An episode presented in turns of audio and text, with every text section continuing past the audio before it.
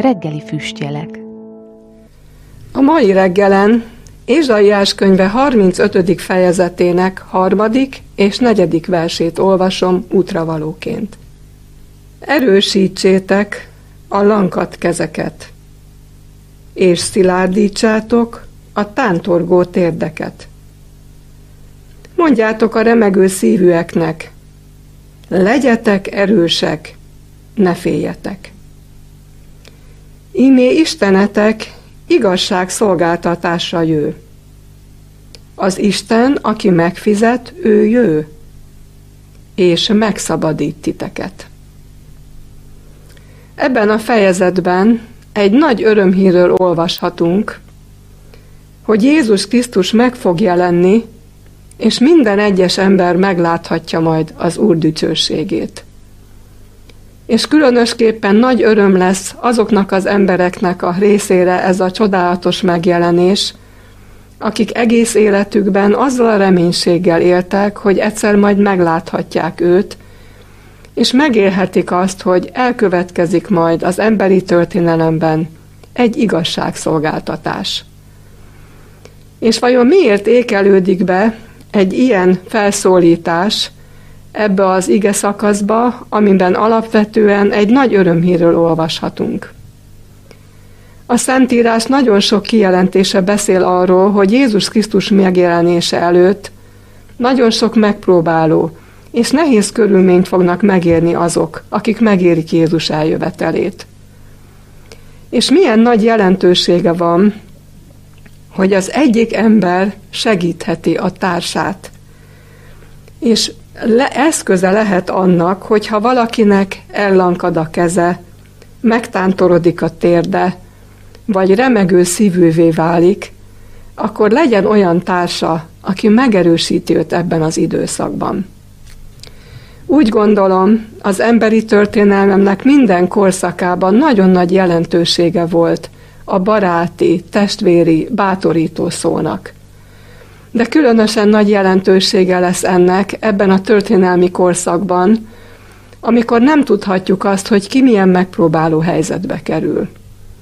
De nagyon bátorító számomra, amit itt olvashatunk, hogy valóban bátoríthatjuk egymást azzal az örömhízzel, hogy Isten mindent tud rólunk, ő végül igazságot fog szolgáltatni, és meg fog jelenni, és az ő országának a részesei lehetünk.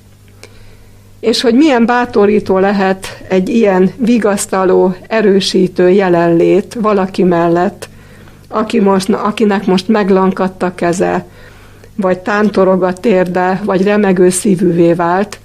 Egy nagyon szép példát szeretnék fölhozni az Ószövetségből, mégpedig Jonatán történetéből.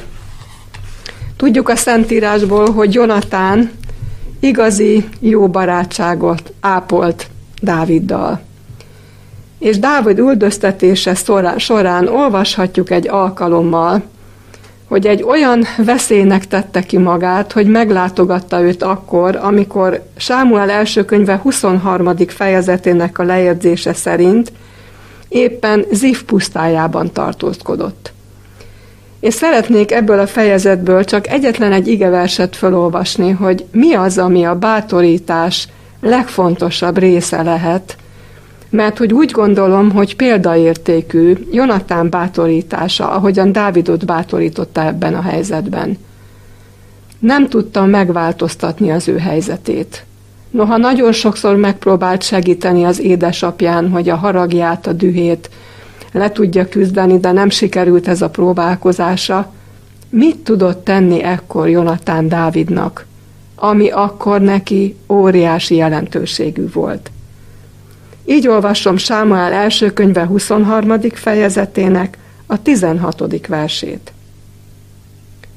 Felkelt Jonatán, a Saul fia, és elment Dávidhoz az erdőbe, és megerősítette az ő kezét az Istenben. Arra vágyakozom, hogy mindannyian ilyen bátorító személyiségek tudjunk lenni a társaink mellett. hogy valószínűleg mi is sokszor kerülünk olyan helyzetbe, hogy nem tudjuk elvenni a megpróbáltatást, nem tudunk változtatni a körülményeken, de egyetlen egyet tudunk tenni. Mellé ülünk, mellé állunk, elmegyünk hozzá, és azt tesszük, amit Jonatán is tett Dáviddal. Megerősítette kezét az Istenben. Én kívánom, hogy ilyen bátorító személyiségek váljunk, és azt is kívánom, hogyha ne talán mi válunk remegő szívű emberré, megtántorodik a térdünk, elerőtlenedik a kezünk, akkor az Isten mindig rendelje mellénk olyan embert, mint amit rendel Dávid mellé Jonatán személyében, hogy meg tudja erősíteni a mi kezünket is az Istenben való bizalomban, hogy nála mindenkor van segítség. Kívánom, hogy váljunk jó bátorítókká, és mi is kapjunk bátorításokat minden napjainkban.